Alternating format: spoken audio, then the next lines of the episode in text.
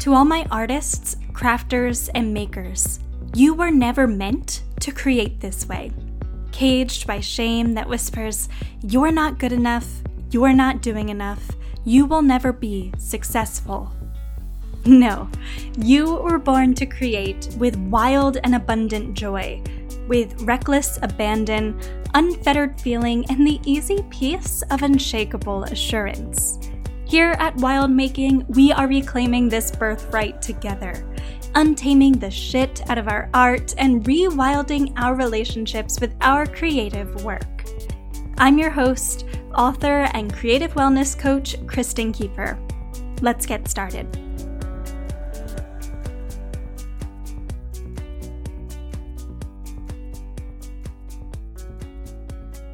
Welcome to episode 3 I hope that you have already checked out episodes one and two because they are going to be directly feeding into what we're talking about today and they are very foundational.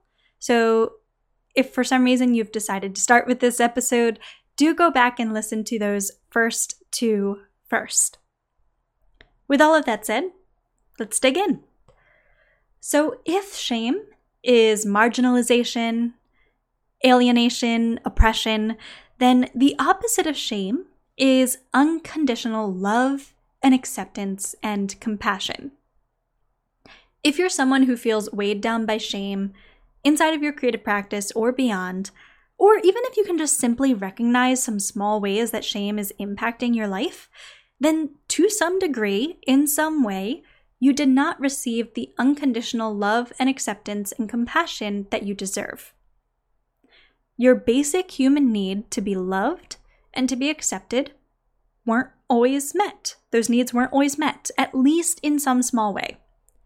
And so, while there are steps that you can take in your life to get these needs met in healthy ways from other people, what I want to talk about today specifically is how you can start showing yourself this type of love and acceptance and compassion is a powerful way to start unshaming your art and, of course, rewilding your relationship with yourself and your creative work. I call this the skill of speaking kindly to yourself. What is this skill, you ask? Great question. Because we have been inundated by shame stories from society and from our lived experiences, we're Uh, often most of us many of us are not really all that great at you know speaking kindly to ourselves. We have thoughts in our head that kind of come up unbidden that mimic the shame stories that we have internalized. And we start to just feel bad about ourselves and we think that there's something wrong with us and that we're a problem that needs to be fixed and why are we so you know why is our inner critic so cruel? And we, you know the shame stories often trigger the experience the emotional experience of shame. And we don't often have this skill of interceding in the in the midst of that you know cutting that shame story off at the knees as it's playing out in our brain and speaking to ourselves kindly and with love and compassion instead so that is what we're talking about here today. So instead of speaking kindly to ourselves, instead of having that skill, what most of us have, all right, that was my dog, if you could hear that, flapping her ears. what most of us have is an intense inner critic that is constantly pointing out all of the ways that we are not good enough and that we are doing things wrong. A really important note here is that your inner critic is a product of your nervous system. Because remember, your nervous system isn't just the nerves in your body in terms of like from the neck down. Your nervous system also includes your brain. And so the inner critic that lives in your mind is part of your nervous system. It is one way that your nervous system tries to keep you safe. So, even as cruel as your inner critic can be, your inner critic is really just the voice of your sense of safety. Often, often at the very least, if not all the time, right? So, this doesn't mean that your inner critic can't be horribly nasty and kind of abusive, but understanding that your inner critic is really only mimicking the shame stories that someone told you right? That, you know, the shame stories that you internalized, that can help you show yourself compassion because you can recognize that the words of your inner critic aren't necessarily your words or truths about you. They are simply somebody else's words. They are somebody else's shame story.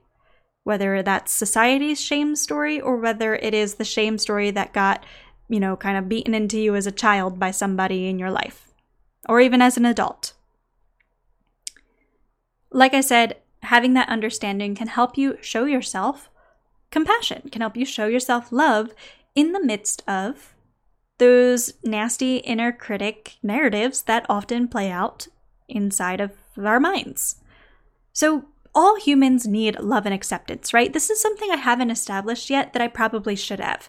We, as human beings, are a tribal species, we are a herd species. We thrive and survive best in packs. This is a, you know, a very Game of Thrones moment here. The lone wolf dies but the pack survives, right? That's us. We're that's how humans survive. And as an extension of that, love and acceptance and belonging are basic human needs. If we don't have love and acceptance and belonging, then we begin to fear for our security inside of the tribe, inside of the herd, and we begin to fear getting kicked out and being that lone wolf that has to survive by itself. It is very natural and very normal that we crave, that we need a sense of belonging and a sense of love. Because belonging is safety.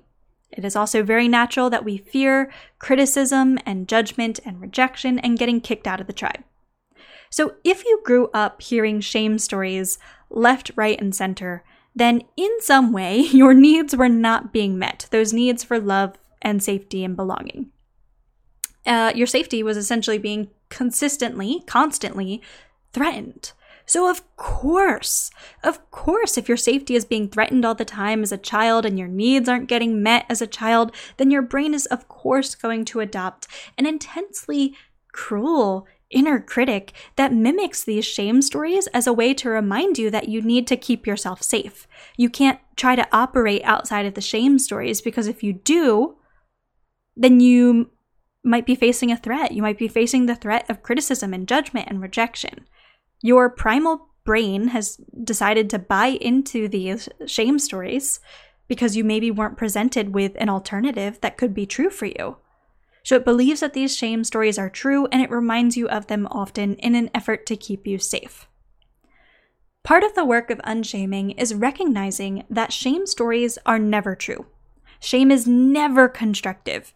Straight shame shame is never constructive. It is never never true. It's never healing. It's never the way that you were meant to experience this world.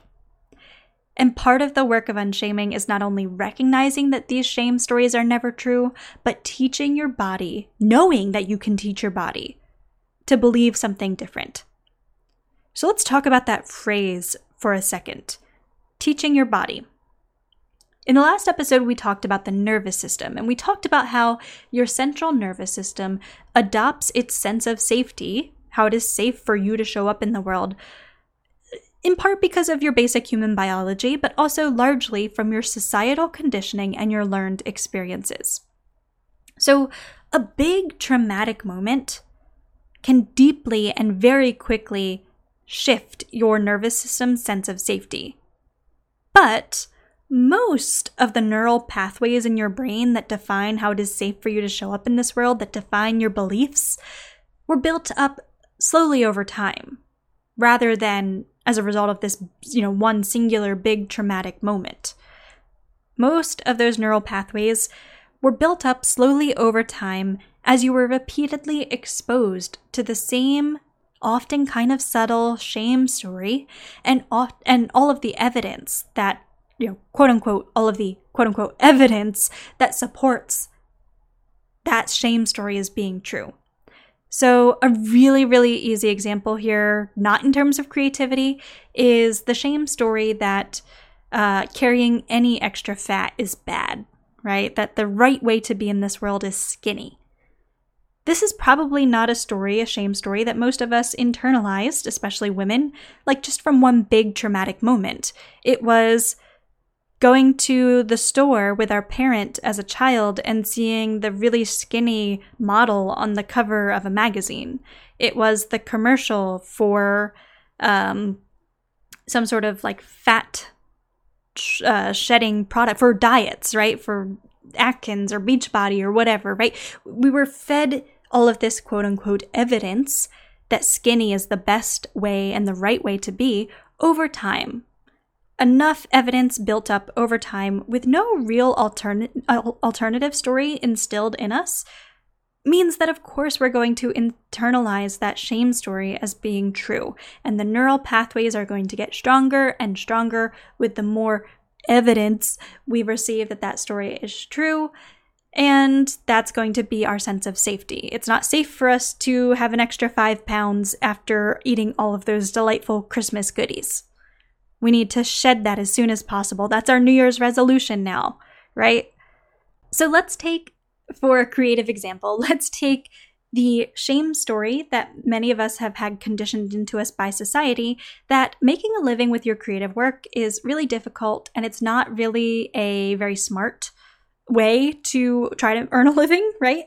That you're going to end up a starving artist, that there's no money in art. I think that's a story that many of us have adopted over the years. And it's one that, you know, we often consume a lot of evidence that it's true. Lots of jokes are made about it. We might have heard it from a parent over and over again. We might have heard it during some sort of like uh, career day sort of thing. You get it from all over, right? Even if nowadays you know logically that that doesn't have to be true, that making a living with your art doesn't have to be impossible or really impractical. Your body, your nervous system, your brain is going to need to be fed a lot of evidence that this new belief that you can successfully make a, a living as a you know with a creative career is true it's going to need a lot of evidence fed to it over time because it got a lot of evidence fed to it over time that the opposite, the shame story, was true. So if you're going to break down the neural pathways that define those old shame stories and build up new neural pathways that define the new empowering story, you're going to need some time and you're going to need some evidence. This is more often than not, how rewiring your brain, how neuroplasticity works. This is how you can logically know something and not really quite believe it in your in your heart, in your soul, in your body, right? And this is how you can start to believe it in your heart and your soul and your body. One of the ways that you can start feeding your body, your nervous system, this evidence that something you want to believe, the opposite of a shame story, is true, is by practicing the skill of speaking kindly to yourself. So let's dive back into that. Shame stories are so ingrained in us that our inner critics often run on autopilot, and we aren't always conscious, really, like actively aware of the thoughts that are rumbling around in our head, of those shame stories rumbling around in our head. We just kind of often start to notice that we're starting to feel a little down in the dumps, and maybe then we start to consciously experience those thoughts of like, I'm not good enough. I'm never going to make it. Like, I'm never going to succeed. I'm such a failure. Right? The next time that this happens, maybe it's even happening to right now to some degree, or it happened earlier today. I want you to try to take note of this happening, to take note of the fact that a shame story is running through your head create a little awareness for yourself in the midst of that shame story and take a moment to realize that it exists, right? This can be kind of difficult to do because shame is uncomfortable and shame stories are uncomfortable to experience. They can be really painful, and nobody really exactly wants to look their pain and discomfort in the face. We typically just want to try to escape it, and that's typically what we do. So it can be difficult to really take a moment to sit with the pain and discomfort of the shame story living in your head. I would encourage you, however, to try to do this. Just a small moment to listen to that shame story playing out. Let's say, for example, you want to write, but you're really struggling to sit down and do it. You find yourself cleaning the kitchen instead. And as you're kind of scrubbing away at pots and pans or whatever, you realize that you're having the thought running in the back of your head that says like oh i'm just i'm so stupid. Why can't i ever sit down and do this? Like i'm never ever going to finish this novel if i can't get my act together. That's a shame story. Take a moment if you can to be aware of it. Then the next step the next skill to build here is speaking kindly to yourself in the midst of that shame story. You've built that awareness. You you recognize that you're having a moment where a shame story is playing out in your head. You take a beat, you take a pause, you take a breath. And then I would encourage you to say something out loud or just in your head. Say something kind to yourself, something loving, something compassionate.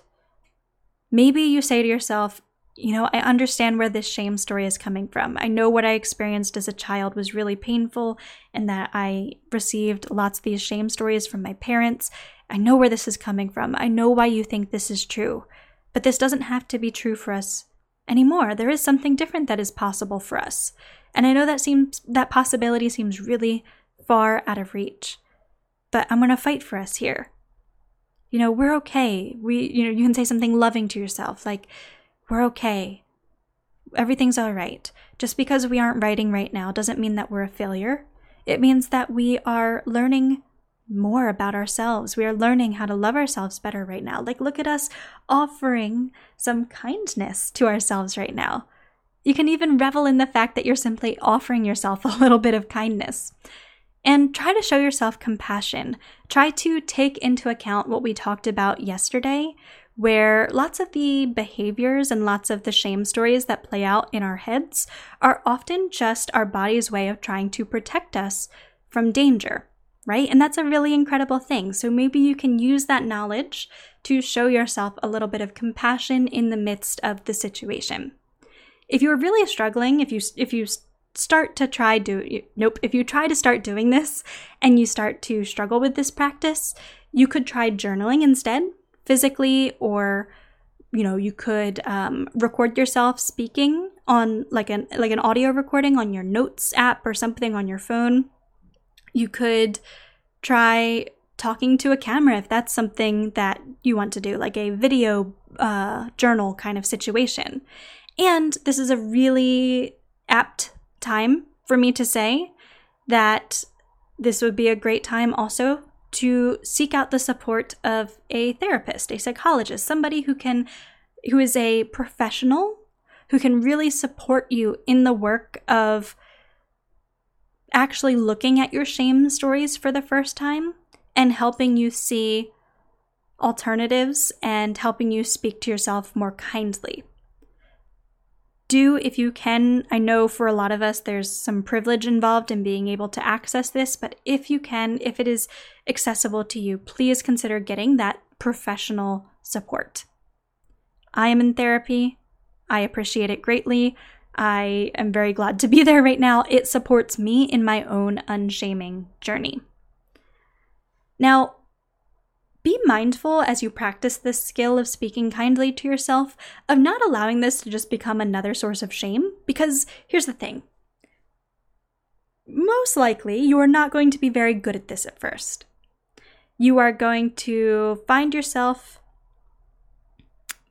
playing out a shame story in your head and not, you know, recognize that it's been going on for a while now and you haven't interceded with some kind words, and that became that can become a moment of shame in and of itself, a shame experience. You can be like, why can't I do this? You know, like, why am I not, like, why can't I just get my act together and speak kindly my, to myself? It can become very meta, right? If you, if you kind of allow it. And so I would encourage you to try to be mindful of where that narrative is starting to creep in potentially and give yourself some slack. You are very new to this. You are very much, you know, still learning this skill. You are a beginner. Allow yourself to be a beginner and recognize that it's safe to be a beginner. You're only going to get better from here on out. And if you are really, really struggling with this practice, something that also helps me is rather than trying to speak kindly to myself as the person I am now, I find it to be even more effective to speak to a younger version of me. Sometimes this is just me five years ago, and sometimes this is me as a young child. I often find it really, really effective to think of speaking to myself as like a very young me, five, six, seven, eight years old, because there are things that we say to ourselves as adults nowadays that we would never, ever say to the childhood version of ourselves, right? To a younger version of ourselves. So that's something to keep in mind. I actually keep a picture of little me on my desk to help with this practice because creative work is an area where some of my shame stories start to crop up. And so I can look at that picture of me on my desk and use it as an opportunity to remind myself to speak kindly to myself. If you find yourself, if you find your inner critic rather being cruel, you know, really hounding you with the shame story, take a beat, take a breath, and ask yourself what would I say or what would I not be saying right now to a child, to little me? Shame stories often begin in childhood, and that is why speaking to a child version of yourself can be so effective. You know, it's that inner child work that you often hear talked about in kind of self development and wellness worlds. And you know, no matter how great your parents might be, all parents are going to fail you in some way because we're all human. And so, even if you're thinking to yourself, well, you know, I didn't have a bad childhood, my parents were so great, you know, I, I feel like I shouldn't be feeling any sort of shame right now. Recognize that your parents are still human. They, they did, like I said, probably failed you in some way, even if it's a small way, some way that they did not meet your needs perfectly because none of us are perfect. And so that is an opportunity for you to speak to little you and to speak to current you, to offer yourself some love, to offer yourself some acceptance, some compassion that you maybe didn't always get when you were little. Finally, I kind of mentioned this here a second ago with my own experience with creating, but the act of creating something is often an inner critic's, like a cruel inner critic's playground. It's often shame's playground because we have experienced and internalized so many shame stories about our art. It's all of those things that I keep harping on about, about, you know, not feeling good enough, not feeling talented enough, creative enough, original enough, hardworking enough, you know, pursuing a creative career is silly and stupid because it's not practical and there's no money in that. There's so many shame stories that we have internalized about art, about crafts, about making. And so if you will join me in practicing this skill of speaking kindly to yourself, I promise you that it's going to start to radically change your relationship with yourself and your creative work and help you untame, unshame your art. Thank you for joining me for this week's Wild Making. If this episode felt like coming home to yourself as an artist or a maker, consider subscribing, rating, and reviewing to help this podcast reach more creatives like yourself. And for more on untaming your art, be sure to follow me on Instagram at Kristen underscore Kieffer. You can also check out my current coaching offers and subscribe to receive weekly wisdom packed emails in your inbox for free at kristenkieffer.co. Cool? Until next time, shine on, my friend.